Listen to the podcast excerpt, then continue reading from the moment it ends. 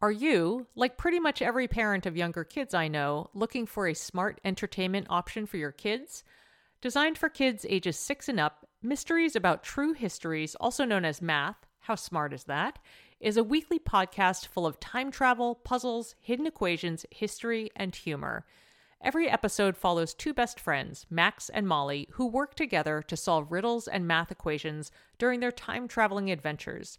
The series explores themes such as the stories behind math, critical thinking, code breaking, pattern solving, and more, all weaving humor in with education to make learning fun.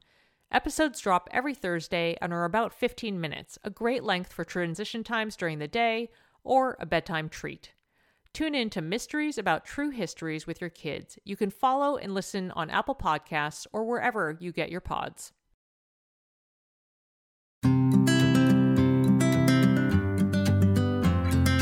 Welcome to the Edit Your Life podcast. I'm Christine Koh. And I'm Asha Dornfest, and we're here to help you edit the unnecessary from your life so you have more room to enjoy the awesome. We share practical ways to declutter your home schedule and mental space without getting bogged down by perfection. And we believe that baby steps are the key to getting there. Hello, Edit Your Life friends. Uh, Christine here, and I am so delighted and honored to have the wonderful Amber Coleman Mortley on. Hi, Amber. Hi. Oh my God, I'm so excited. I love you. oh my God, I love you too. So let's just, as a little bit of backstory, uh, well, you're a queen. Let's just tell everyone that. But um, Thank you. the last time you were on the show was in March 2019, which in pandemic time seems like about 11 years ago. Oh my God. It doesn't it though? It's like, what was I even doing then? You know? What were what were we doing? Uh, we were not making bread. That's what we were not doing. But Yo. I will link that episode in the show notes. But our conversation, it was episode 156, How to Talk to Kids About Race. It blew my mind. I mean, you've heard me make this joke multiple times, but you literally made the hardest things so much easier to talk about. Like, as in, as easy as talking about sandwiches. Like, that was an actual example. So, and that conversation I think had come to pass because there was some horrendousness going on. And then actually, I don't know how aware you are that this happened, but last year in June 2020, there was more conflict and racial horrendousness. Mm-hmm. And that episode actually ended up getting massively reshared, and you helped so many people. So, first, I just want to start off by thanking you for that. Well, thank you all for just bringing me on and allowing me to engage with your audience. That, that I mean, that was super cool. So I appreciate you guys, and I'm just so glad that you know it could help because we all could use some assistance. We sure could. It's it's ongoing work for all of us, right? So you know, obviously we've had lots more racial conflict and horrendousness in mm-hmm. the meanwhile. And I'm really glad, you know, you and I were just messaging, and then all of a sudden we're like, okay, let's set this up. Um, and it really occurred to me as I was thinking about this conversation that our earlier episode was really oriented towards parents kind of helping to equip them to be a steady guiding force for kids, which is great. However, you know, as we just said, the reality is we adults also have a ton of work to do on this front. And I have seen more than ever in my conversations with people that that's really, really hard work. So mm-hmm. we're going to dig into that today, but we're going to do it in a like very loving you can do this way, right? Yes, because that's how I roll, y'all. Hugs and truth. Hugs and truth. Oh my gosh, put that on a shirt. Oh wow, yes. I love that. Girl, let's make this happen. let's make we're making all the things happen. All right, so are you ready to dive in? I just want to like go. I'm so excited to learn from you selfishly. Um, let's dig into a term that makes people squirm. Mm-hmm. Privilege. Okay. Mm-hmm. So I will, I'm sure you get this too, but whenever I talk about privilege, um, usually online, I invariably have people get very upset with me and they say, I'm not privileged, I work hard. Um, mm-hmm. I'm curious if that's like one of the first responses you get because it really it it always crops up. So I would love to hear how you advise people to talk about privilege in a way where there can actually be a conversation versus defensiveness. Yeah. So, you know, talking about privilege is super tough because it's a complex idea, right? Just in general, right? Um, it's an idea that makes us feel terrible. It makes us feel bad, right? Um, it makes us feel like um, we're taking advantage of other people. Um, we're decentralizing the humanity of others when we're like, I have privilege, right? Um, no one wants to. I, I would say 99.9% of humanity does not really in their heart want to make other people feel bad. I think circumstances probably push them to do so, but like in general, we are like, uh, maybe not, right? Mm-hmm. So we need to move these conversations about privilege away from individual acts toward experiences and toward systems. Um, but again, sadly, you know, people can only center their own experiences and their own own narratives. Mm-hmm. So the challenge is to begin to think about privilege um, and moving away from like my own experience in relation to the world. Right? Mm-hmm. We want to talk about privilege as a participatory experience with a lot of people. You know, so when we think about systems, we think about the rules of the game, we think about the ways that people live and work and vote together uh, or vote around each other or live and work and vote even against each other, right? We want to think about what are the balances and imbalances that are at play um, that push people toward having some advantages over others. Okay. Mm-hmm. So, like, again, like this is mentally a bit challenging because we're living in the systems that we're thinking about. Mm-hmm. So I, I, really want people to think about that, right? Like I'm asking you to challenge reality in a way.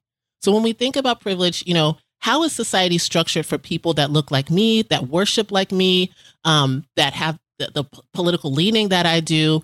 And how are the other people who don't have these same beliefs and experiences how are they experiencing the same things that I am? Right. Mm-hmm. Um, you know, again, it does not negate the fact that I've worked hard my whole life, right, to get where I am. But there are other people who are working just as hard and they're not getting to where you are, right? Right. So, what are the forces at play, you know, that might prevent them from getting to where you are right now? Okay, so this is very this is very helpful. So, do, do you think I'm going to interpret something that you mm-hmm. just said, and you can tell me if I'm on target. But so I feel like one of the challenges with the word privilege is that, and the reason people get so squirmy is because it conjures up like silver spoons and mm-hmm. um, country clubs and all these other things, which, whatever, you know, fine. But uh, what I'm hearing is that part of this process is mostly thinking just about I mean, I guess not thinking of privilege necessarily in a negative way, but just as the reality at hand, the mm-hmm. system at hand. Is that mm-hmm. is? Am I on target there? You are so on tar- target right now. I mean, I think you know we don't want to think that the rules of the game are rigged, right? You know what I'm saying? Mm-hmm. like we mm-hmm. want to believe that everyone's stepping up to the the line to run this race called life, right? And that everybody is on two legs and they've lifted their weights and they're all strong and they're ready to go. But, mm. you know, there are some people that are in a wheelchair and they're rolling up to the line, mm-hmm, right? There mm-hmm. are some people that, you know, it can't don't have access to a gym so they can't go lift weights, right? Mm-hmm. So when mm-hmm. we think about it in that way, you know, we begin to see like what are the different what are, what's the nuance to this world and the nuance to other people's experiences that you know, yeah, my coworker might be sitting next to me in the cubicle, but, you know, they might have had a really tough go at getting to that cubicle next yeah. to me. Right. Yeah. And like, we really have to decentralize what we think. Mm. The other thing I'll say when we lean into discussions about privilege, we got to think about power, right? Like, mm-hmm. and we really have to, like, as a society, talk about, you know, power there for real is a power privilege checklist. So I'm going to say that again a power privilege checklist. and that is, you know, on that checklist, in many ways, it's male, white, Christian, cisborn, um, straight, and able bodied. Mm-hmm. Right. And so the closer that you align to that power privilege checklist, um, you often receive affordances because you're you're closely aligned to that checklist, right? Um, and so when we think about that power, I'll give an example. Um, up until the 2020 election, what was a vice president? I'm asking you, Christine. Oh, just like how, what they looked like in my yeah. mind. Yeah, mm-hmm. I mean, white male. right, right. Yeah. so, like in in our mind as a society, the role of the second most powerful person in the country was a guy, and he was white. Yeah. Right. And that and there was no no one questioned that no one challenged that. Everyone thought, yeah, that's normal. That's how it should be. Right. And then, you know, her awesomeness, Kamala Harris comes along Queen. and to- the queen, the baddie, the baddie of the 21st century, all hail, right? Like she comes along and she appends that narrative of what power looks like in a vice presidency, Mhm. right? And yes, we see powerful women leading nations in other countries, but you know, for all intents and purposes in the United States, that is something that is not um we don't we can't wrap our mind around. Mhm. right? Yeah. And so, you know, we have to say, what are the rules at play? It doesn't mean that only white dudes um, can run the vice presidency or be in charge there, right? Um, why haven't we had, you know, black, Asian, you know, indigenous, Hispanic men, women, and non binary people in those roles up until now? Mhm. That Mhm. is a question about privilege that we should always um, be pushing against.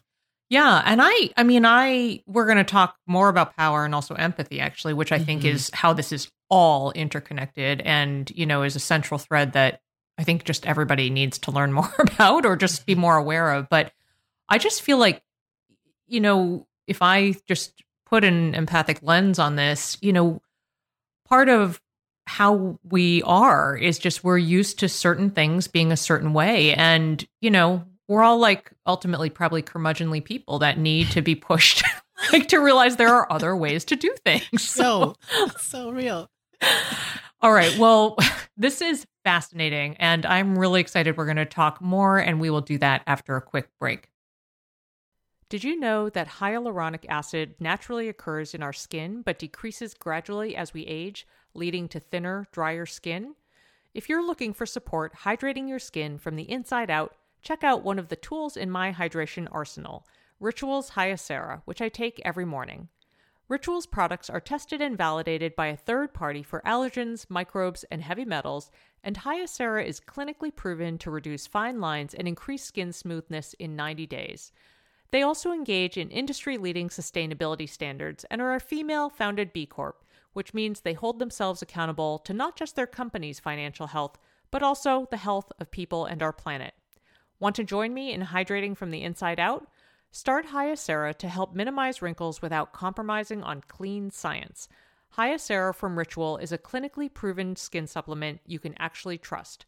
Get 25% off your first month for a limited time at ritual.com slash edit. Start Ritual or add Hyacera to your subscription today. That's ritual.com slash edit for 25% off. As you know, I am all about micro improvements, and if you'd like to dedicate a little time each day to learn a language, I have a great solution for you. Babbel is a science-backed language learning app that offers 10-minute language lessons designed to help you start speaking a new language in as little as 3 weeks. Materials are rooted in real-life situations so you can learn important basics such as ordering food and asking for directions. Babbel offers personalized learning content, real-time feedback, tracking, and visualizations, and their speech recognition technology helps you to improve your pronunciation and accent. No matter what level you are looking for, casual, intense, or something in between, you can enjoy app lessons, podcasts, and live classes from the comfort of your home on your schedule. Here's a special limited time deal for Edit Your Life listeners. Right now, get up to 60% off your Babbel subscription. This is only for Edit Your Life listeners at babbel.com slash edit. Get up to 60% off at babbel.com slash edit. That's spelled B-A-B-B-E-L dot com slash edit. Rules and restrictions may apply. Hello, friends. We are back. I am here with the incredible Amber Coleman Mortley, who I could talk to seriously all day long. Someday in this life, we will make it happen. Yes. yes, we will. Um, so before the break, you were talking about the power checklist, which, by the way, I am now thinking I need to make into a cute little Instagram tile for everyone's reference. Let's just put it out there so it happens. I will now remember to do it. Um, and I want to just dig a little further, okay? Because we were talking about the squirminess of the term privilege before the break, but then like there's also, you know, add to it the word white, white Mhm. privilege, and I think that the squirminess gets even more intense. I don't know. Mhm. Talk to me about approaching and understanding whiteness. Yeah. So the first statement I want to make, and I hope that this is the soundbite of the century, right? is that, you know, like I just want to start off there. Like, I want to say that there's nothing wrong with being white, right? Yeah. You know, like I really like I really want white people to know and I also want people of color to also know like there's nothing wrong with being white. The challenge here is understanding how whiteness is aligned with power, especially in this country and and throughout the entirety of the modern world, right? And you know, in our minds, we're thinking the history of the world. That's only like a 300 year story in many of our minds, like mm. the capability of understanding, like the history of the world is 300 years, right? Um, so when we think about that, right, when we think about power and we think about what power affords individuals, right, we build our systems around, you know, whoever's the victor gets to write the tales of history. Mm-hmm. So think about like, you know, world history, for example. My daughters are taking a world history course. It's European history. Oh, yeah. You know what I'm saying? Like, uh-huh. it only goes up to the Crusades and then that's it. And they mm-hmm. don't even talk about the Crusades in depth, like what actually went on, right? Lots of, uh, you know, civilization in the Middle East and in Africa mm-hmm. was erased during the thousands, right? So we don't even have access to that information anymore. So, like, you know, think about like world history who is centralized in world history? It's European history that's centralized as world history, mm. right? When we think of ancient civilizations, we think of Greco Romans. We don't think about all of the dynasties in China that are like like tens of thousands of years old. Let's start there, right? We don't think about um, the dynasties in India. We don't think about dynasties in like West Africa, like Songhai and Mali. You know, so when we think about ancient civilizations, we don't really key into like there were people way before European, you know what I'm saying? Like, so like I, I want us to think about like how pervasive the alignment of rewriting history, narrative, stories, you know, having people think about history starting at the Crusades in many ways, right? We say, oh, yeah, yeah, everybody started in Africa. We forget thousands of years of information and then we start on with like let's talk about henry viii you know mm. so like I, that's kind of how i want to shape like how we talk about whiteness right i think that is so fantastic and i i just need to point out as someone for whom history is has always been a weak point like subject matter wise i i'm a little my mind is blown when you were talking about different you know his, historical things. I was like, wow, she knows Girl, a lot. we can go into this even. like, like, there's uh, so better much more. Dredge out my. uh I better learn some stuff this year. Listen, I was obsessed, no lie, with my AP um, World History course in high school and I would say to my teacher, I was like, um, we're only talking about European history here. And she was like, oh, word. I was like, yeah. She was like, well, we got to cover what's on the AP exam. And I'm like, this is European history, you know? So, oh, like, man. right? Like, so, like, you know, if, if white people aren't realizing and asking these questions, they're making the tests, right? Like, yeah, you know, but as a person of color, I'm like, uh, hey, some other things happened. right. What can we talk about Ethiopia for a little bit? Not just Egypt, right? Like, can we talk about, you know, so like there's so much to talk about that's missed. And I just really want to say, you know, and encourage white people to go beyond their perspective, right? Like, another thing about whiteness I would like to add here for people to consider is um, the great American melting pot, right? So I don't know, a lot of people grew up on Schoolhouse Rock. It was my jam as a child. All right. But the only song, I love this song, right? The Great American Melting Pot, right? It was amazing. But it talked about how people immigrated to this country, right? Mm-hmm. And specifically white immigrants, right? They didn't talk about Asian immigrants, right? They didn't talk about Caribbean or Hispanic or African. They only talked about white immigrants in that song, right? And then mm-hmm. everybody melts in. It's beautiful, right?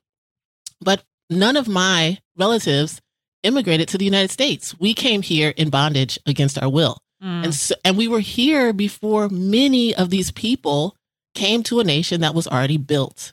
So yeah. like, you know, when you think about that, you know, what is the narrative that we're telling people that if you essentially relinquish your European heritage to become American, you're in. You're great. Mhm. You're good. But if you're from another country, you can't really blend in, right, to this narrative. You can't really blend into um, being white. You just can't do it. And then if you're already here, you really can't blend in, Mm. you know? So Mhm. just thinking about that. And again, I want to say, you know, there's nothing wrong with being white. The problem is, you know, not understanding how, you know, the power structures at play, whether it's the stories we tell ourselves, um, the songs that we, the way we write songs, the way that we talk about ourselves as a country, you know, exclude lots of people, whether Yeah. we do it purposefully or by accident. Yes. I feel like one of the um, ways that people could think about this in just really simple like terms is just like being on the playground, no, but and being excluded. Like it's Mm. so simple. And um, well, let you know this actually. I want to move to another question I had about uh, had for you. I mentioned just before the break that we were going to talk about empathy because I feel like so much of this journey around understanding privilege, understanding whiteness, understanding other voices, like not other, but the sort of full spectrum of voices in this world and people is about empathy. Um, and so I would love to hear your thoughts about empathy and this this idea of like in really simple terms, I, I remember last year when everything was horrendous and crazy around Mhm. George Floyd and other things. You know, one of the things I kept trying to communicate to people is like use your voice to own what's happening right now, Mhm. but be silent when you want to make it about you. Because I feel like a, a lot of the times when stuff happens, you know, people make it about them. They say, but I'm a really good person, or, you know, the thing we said, I work hard. So let's talk about centering, because I think people have probably heard that term, but they might not like fully understand it. Yeah. So when you center yourself, right, that means exactly what Christine has said, right? Like you're putting, you're placing yourself in the middle of the circle, in the middle of the story, even if it's not even about you, right? Mhm. So saying, you know, if someone brings up something that makes them uncomfortable with you in the workplace, and then you're like, well, I'm so offended that you would think that I would be an intolerant person instead of centering how you feel and your reactions to what that person says, you need to step back and say, why does this person feel this way? Can I engage this person in a dialogue about my actions that might have made them feel uncomfortable? Um, what are the experiences that this person has had with people that look like me that might have led them to believe that my um, statements or my actions would have been offensive, right? Mm, So we really have to think about stepping outside of our skin um, and and really looking at like you know how how can I support other people by attempting to connect with them on a very deep and human level. This doesn't mean you have to like cry on someone's shoulder all the time and be super emotional about everything. But, you know, if you're a man and a woman says, Hey, like, you've been talking too much in this meeting, right? Like, there's like three other women here with great ideas. Like, it's time for Kathy to speak. You know, like, mm. as a guy, you can't say, like, well, how dare you bring, you know, I have stuff to say. Like, let Kathy speak. you know Mhm, what I'm saying? mhm. Like, so, you know, thinking thinking about it in that way, thinking about like, um, you know, what what else? How else can I connect pe- with people? Like, how would this make me feel? Now, this you can center yourself when you think about someone else's emotions and say, how would this make me feel if someone did this to me? Now, I would Mhm. say don't do that in the moment, right? Mhm. But in retrospect, think about, you know, if this were me, like, man, like I wouldn't want someone to judge me based on uh, the color of my skin or based on what what I see in the media about people that look like me, right? Mhm, I would want mhm. someone to be able to judge me based on them just meeting me, right? Yeah. right? So, like, you know, that's how we can center empathy and decentralize ourselves. You know, think about um, one more thing I was going to say is thinking about just the ways in which we can um, advocate for others and be allies for others, not as saviors, but just as like, you know, checking in, say, hey, like maybe I'm taking up too much uh, space here, which we'll talk about later. You know, can I step? Can I step aside and allow? You know, and and again, I would hate to use the word allow, right? But making making space for other people to participate in the building of the community that everyone is in. Mm-hmm. Yeah, I you know it's funny. I think of it a lot with kids. I mean, my husband and I joke that if you're listening in on kids having a conversation, like everybody is starting the sentence with I, like, oh, I have something, blah blah blah. So I would encourage people, just as you know, me, I'm all about like little tactical moments of awareness. But you know, if you feel the urge to start a response to somebody with I, mm. you know, perhaps pause and think about it. And I also wanted to mention, um, you know, this is uh, sort of a client plug, but also just a wonderful resource plug. But you know, one of the people that are an organization that um, I do work with um, through Women Online actually is making caring common, and it's a project out of Harvard, and um, they just they have tons of resources on empathy. I mean, this is what they are all about: is like you know trying to help families like figure out how to be, you know raise kids that that care and and are you know, operating outside of themselves. So I'll link them up in the notes because they do really good work. Can I add one more thing? Yeah. And just that, like, you know, a lot of people are like, oh, empathy, ugh. you know, like, it's not, it doesn't have to be touchy feely, right? Mm-hmm. Um, mm-hmm. But it does prevent you from, you know, when someone is, is expressing disappointment or disagreement, it prevents you from adding a whataboutism to it. Like, well, what mm. about this, right? Empathy also prevents you from feeling left out when communities of color are being, you know, celebrated. So I call it like Marsha, Marsha, Marsha syndrome, right? oh, girl, you know Brady Bunch. Yeah. Right? Yes, taking it back to the old school, you know, but like real talk, like, you know, I've seen like online where like, you know, we celebrate like communities of color for, I mean, for being for people being outliers and first and then people like well you know well what about this person and it's like can we just celebrate these folks for like mm. overcoming all the obstacles that mm-hmm. they overcame? Like, let's all relish in that. And then we can, you know, move on to this that we've been doing for hundreds of years, right? Mm-hmm. So, like, you know, empathy allows the space in your heart, in your mind, in your world, in your consciousness, in your subconsciousness for other people. All right, that is like the perfect quote graphic. I will have to making another mental note here. Yes. Well, so let's you know you you have been talking about space already but mm-hmm. um talk a little bit because you know there there's sort of two sides to space. You know you got to make it and then there's taking it right? Right. so tell explain this explain this for people who might not have heard those phrases before. Yeah so when you make space right well let me just start all the way at the beginning. The assumption is that the dominant culture the dominant group owns the space like, mm-hmm. let's just throw this out there the, connecting it to privilege and also connecting it to white privilege, which, if it makes you feel comfortable, we can say white normative experiences, right? So, you know, if it's like we think of um, the Don Draper, where like you insert a woman into that Don Draper advertising space, that's mm-hmm. a male dominated space, mm-hmm. right? And so now we're allowed, we're, they are allowing women into that space, right? So they're making space. They're not, and in many ways, they're not really even making space. They're just doing it. Right. Mm-hmm.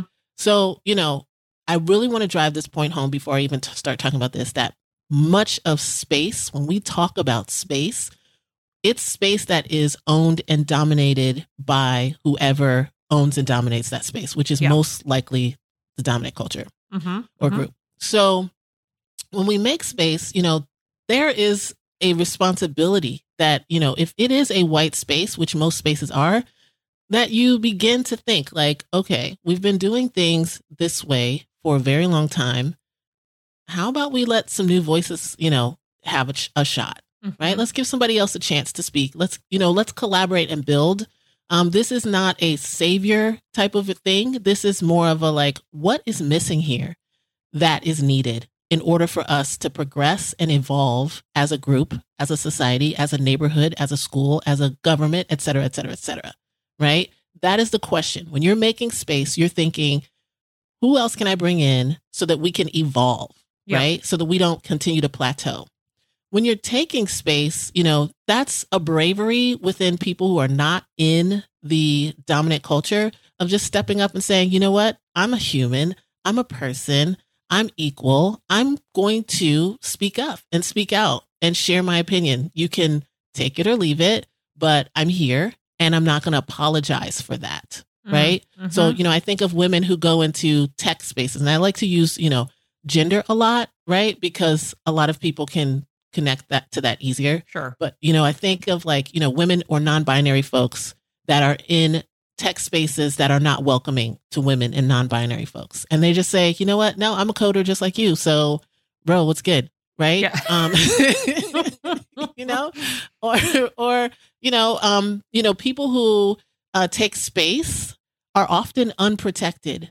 Right. Mm-hmm. You know, so like it's really important that, you know, if you see yourself as an ally and someone is taking space, that you, I don't want to say like put a warm, you know, blanket around them, but like that you stand in solidarity with that person, Mhm. right? You're not going to let them just, you know, if they, if a person of color steps up in the boardroom and is like, yo, I think we should do this, and you agree, stand, stand Yes. in solidarity with that Yes. person. Don't let that person just take the hit and then everybody not, you know, everybody crickets and like, you know, well, tear apart their idea right? So like it's really important that in this whole making space and taking space that we also have some sort of allyship and partnership Mm, happening during this process and that we're not seeing the making space as a well these are quotas and affirmative action so we got to do it right like this is what should be happening in order for us to evolve as a species and as a community right like we need ev- as many people's ideas as possible to get the best possible solutions to the problems that we're all facing Mm, yeah, and what a great example. As you know, I because I think when people hear the word allyship, they get a little like ah, you know, it just feels hard or like scary in some way. But that example is so simple. You know, just like if you if somebody puts up an idea like that you think is great, like you know, jump on and give that give that a vote of support. You know, like it it's so simple. I love the way you do that. um, all right. Well, we have a couple more things that um, we're going to cover, and we will do that after a quick break. People often talk about the impact of things like stress, hormone fluctuations, and nutrition on skin, but did you know those things impact your hair too? If you've been dealing with hair thinning, you are not alone, and Nutrafol is here to help. Nutrafol is the number one dermatologist recommended hair growth supplement, with over 1 million people seeing thicker, stronger, faster growing hair with less shedding. I appreciate that they offer formulas tailored to different life stages, such as postpartum and menopause, as well as different lifestyles, such as plant based diets. In a clinical study, 86% of women reported improved hair growth after taking Nutrafol Women's Hair Growth Supplement for six months. Take the first step to visibly thicker, healthier hair. For a limited time, Nutrafol is offering Edit Your Life listeners $10 off your first month subscription and free shipping when you go to Nutrafol.com and enter the promo code EDIT. Find out why over 4,500 healthcare professionals and hairstylists recommend Nutrafol for healthier hair. That's Nutrafol.com, spelled N-U-T-R-A-F-O-L dot com, and use promo code EDIT. That's Nutrafol.com using promo code EDIT. This show is sponsored by BetterHelp. Do you struggle with boundaries and the general complexities of peopling? Relationships are necessary to our well being, and some relationships are just, well, complicated. A good chunk of the work I have done in therapy centers on relationships how to own my part of the story, how to let go of relationships that are toxic, and how to navigate challenging relationships in a way that doesn't drain me. And all of this work helps me show up better for myself and also as a partner, mom, friend, family member, and business owner. If you're thinking of starting therapy, check out BetterHelp. This online therapy platform was designed to be convenient, flexible, and suited to your schedule. Just fill out a brief questionnaire to get matched with a licensed therapist and switch therapists anytime for no additional charge. Find your social sweet spot with BetterHelp. Visit betterhelp.com slash edit today to get 10% off your first month. That's betterhelp, H-E-L-P dot com slash edit. Okay, friends, we are back and wow, what a conversation we are having, Amber. I feel like I, I feel like uh I need to make a lot of Instagram quote graphics. There's a lot happening here and I'm here for it. It's so good. Yes. um, okay. To talk about cultural appropriation versus cultural appreciation, uh, because like cringe. Exp- but you know, people might not know what we're talking about. So let can you can you help us unpack that? Yes. Um, so cultural appropriation.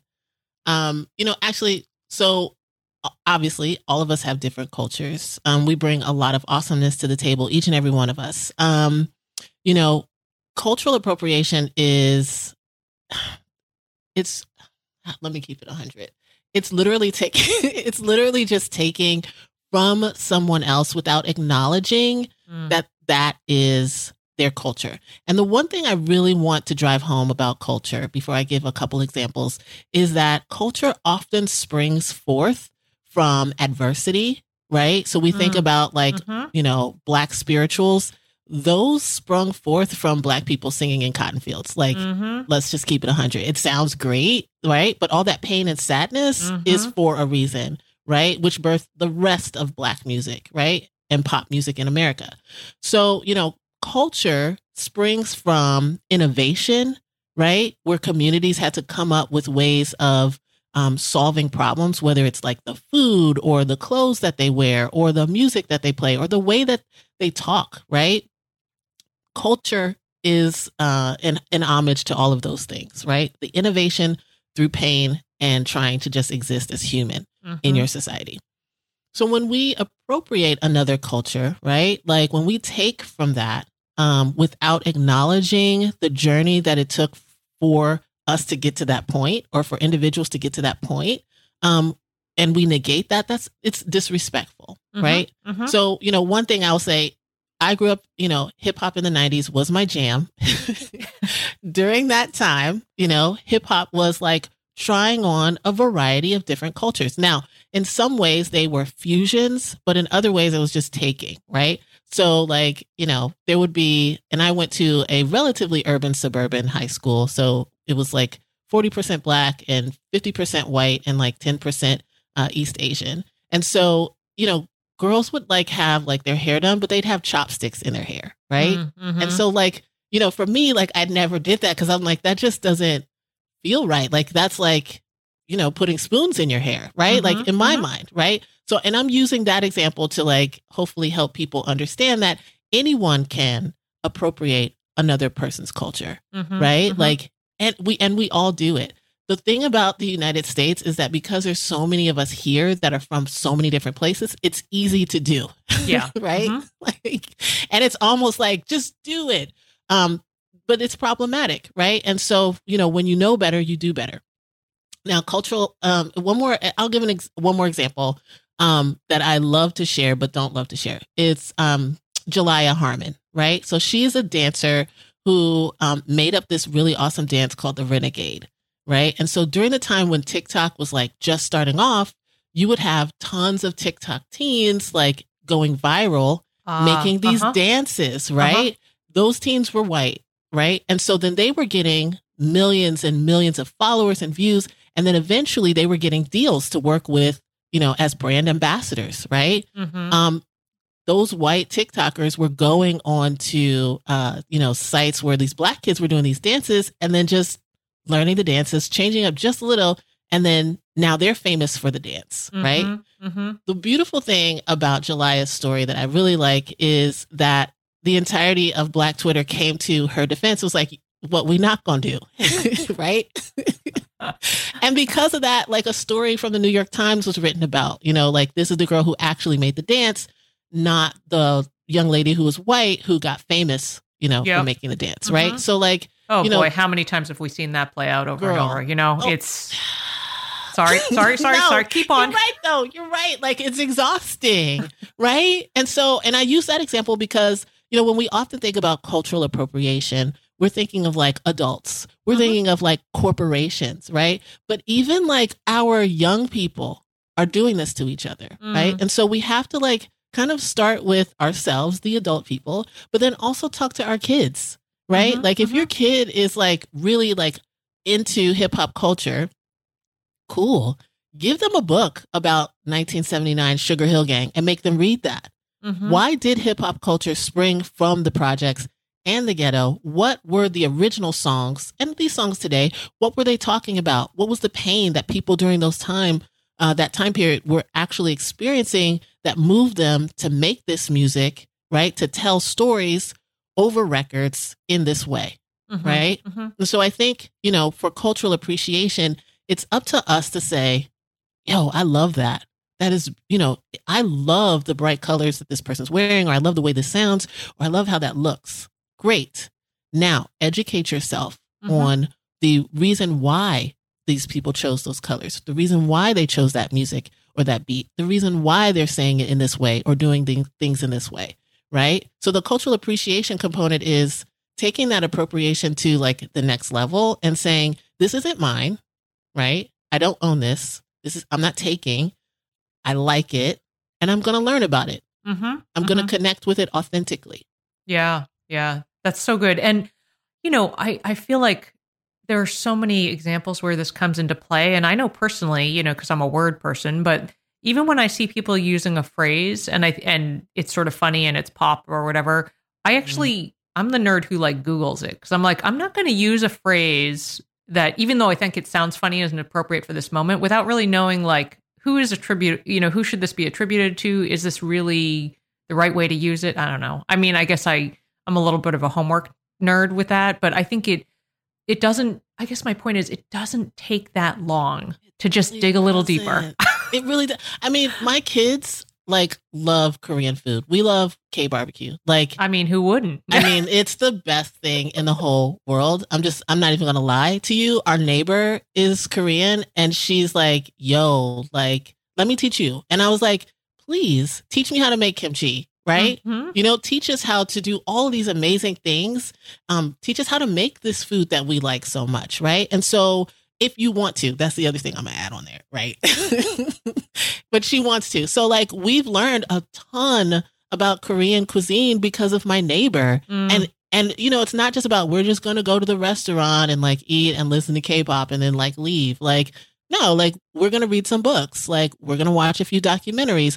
Um, we're to learn about comfort women, right? Like, you know, so like we're to dig into like all of the different things that have led people to making the cuisines the way that, that they do. Mm-hmm. Why are mm-hmm. they choosing these? Why is, why is this cabbage chosen? Why is this spice chosen? Right? Like become inquisitive about the things you like. That is cultural appreciation. When you just say, ah, okay, well, we're just going to do some K barbecue tonight and that's it, like that's kind of like a, a, very basic first step. And then, you know, if we were to be like, but we're Korean, like that's cultural appropriation because we're not. Mm-hmm, mm-hmm. Yeah, absolutely. Wow. Okay. So, one of the many things I love about you is that you are so tactical and you are like so into helping. I mean, let's be honest helping and educating can be exhausting but oh, you just yes. you just keep going and i'm so impressed so i would just love if you have you know maybe a couple favorite resources or actions you know that people can take right now okay i have so many resources it's re- going to be really hard for me to choose just a couple well and um, also i should I will... say if you want to send me some later i can include yes. them in the show notes whatever you want to do but if you want to just highlight you know a couple faves right now that's that's cool Okay, cool, cool. So I will uh, do a couple of my faves.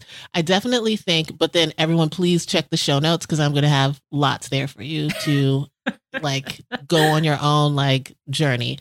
Um, so the first thing I would definitely recommend people to read "Unpacking the Invisible Knapsack," mm. 1989, Peggy McIntosh. Just a great perspective you know, white person's view on privilege that I find to be extremely re- relatable for a lot of people. She breaks it down very simply. Um, and she also lays out like 26 matter of fact points about white normative experiences, like even down to like band aids. Because if we think about it, only up until about five seconds ago, band aids were yes. all like one yes. color. So yep. there's that, right? So definitely check out that. Um, I would also say Teaching Tolerance is a really amazing resource.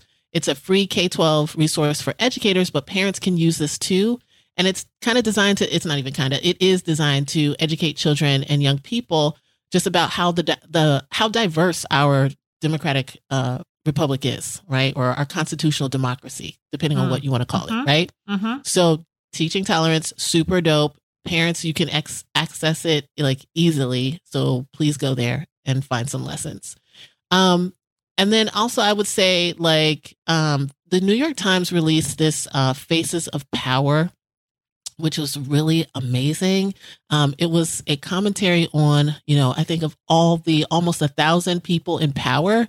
Um, they were mostly white, and only about like a hundred or so of them identified, self identified as Black, Indigenous people or people of color, Mm. right? So, you know, when you think about it, like you're like only like a ninth or a tenth of the people in power are people of color, even as our nation is becoming more diverse. Mhm. You know, so just thinking about again, like what what is what does that mean, right? When people are making those decisions, who are they making them for?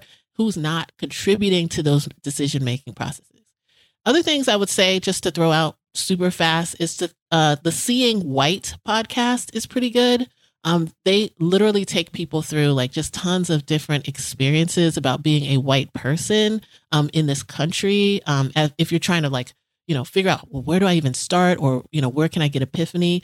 Check out that Seeing White podcast. You know, obviously everyone's pushing nice white parents. I ha- I have not listened to it yet. Um, I need to, but I have just not. You know, like so Mhm, I'm mhm. gonna throw it out there because everybody else is.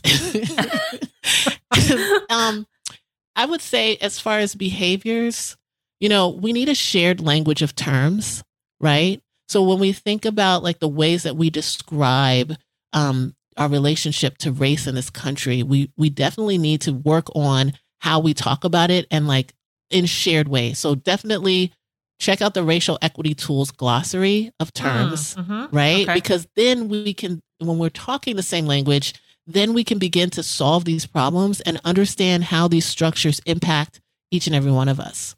Read books, but also make sure you figure out a way to take that learning into the real world. You want to engage in active learning and be okay with being wrong and trying again and being Yeah. vulnerable and apologizing, right? Like we need to be okay with messing up, right? White Yeah. people, you're to get it wrong a lot. You know, people of color, black indigenous people of color, we're to get it wrong a lot, right? So all of us need to take a spoonful of humility, um, but we do not need to decentralize the humanity of others as we make mistakes. I just want to throw that out there. Oh And- my goodness, Girl. yes. Yes. and lastly, like everybody's welcome to join me and my kids at our kitchen table because we were talking about this all the time on our podcast, on the Let's K 12 Better podcast. Oh So, yeah, totally, totally. to I will link up. Yeah, I will link you and all your things up um, in the notes as well. Um, oh my gosh, what a great conversation! Now I know you just threw out a ton of resources and options, but I'm going to put you on the spot for like one specific thing. Okay. Um, at the end of each episode, Asha and I share what we call your next edit. It's something that listeners can consider doing straight away. It could be related to Korean food or not. It's up to you. Um, but I would love love to know, you know, what your next edit is for this episode, like related to our conversation. What is one like small tactical thing that people could do moving forward? Hug your kids.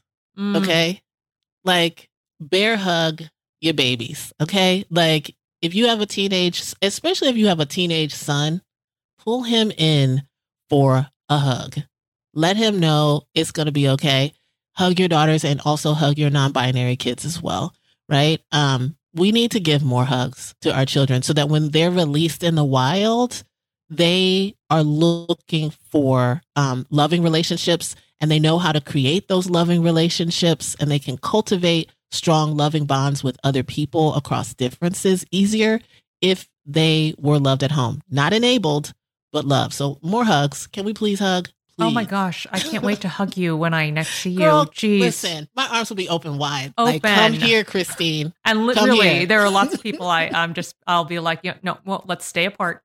there's so many people that i'm like that too i'm like um the pandemic has definitely separated us for a reason I know. I know. Well, Amber, thank you so much. This has just been a delight.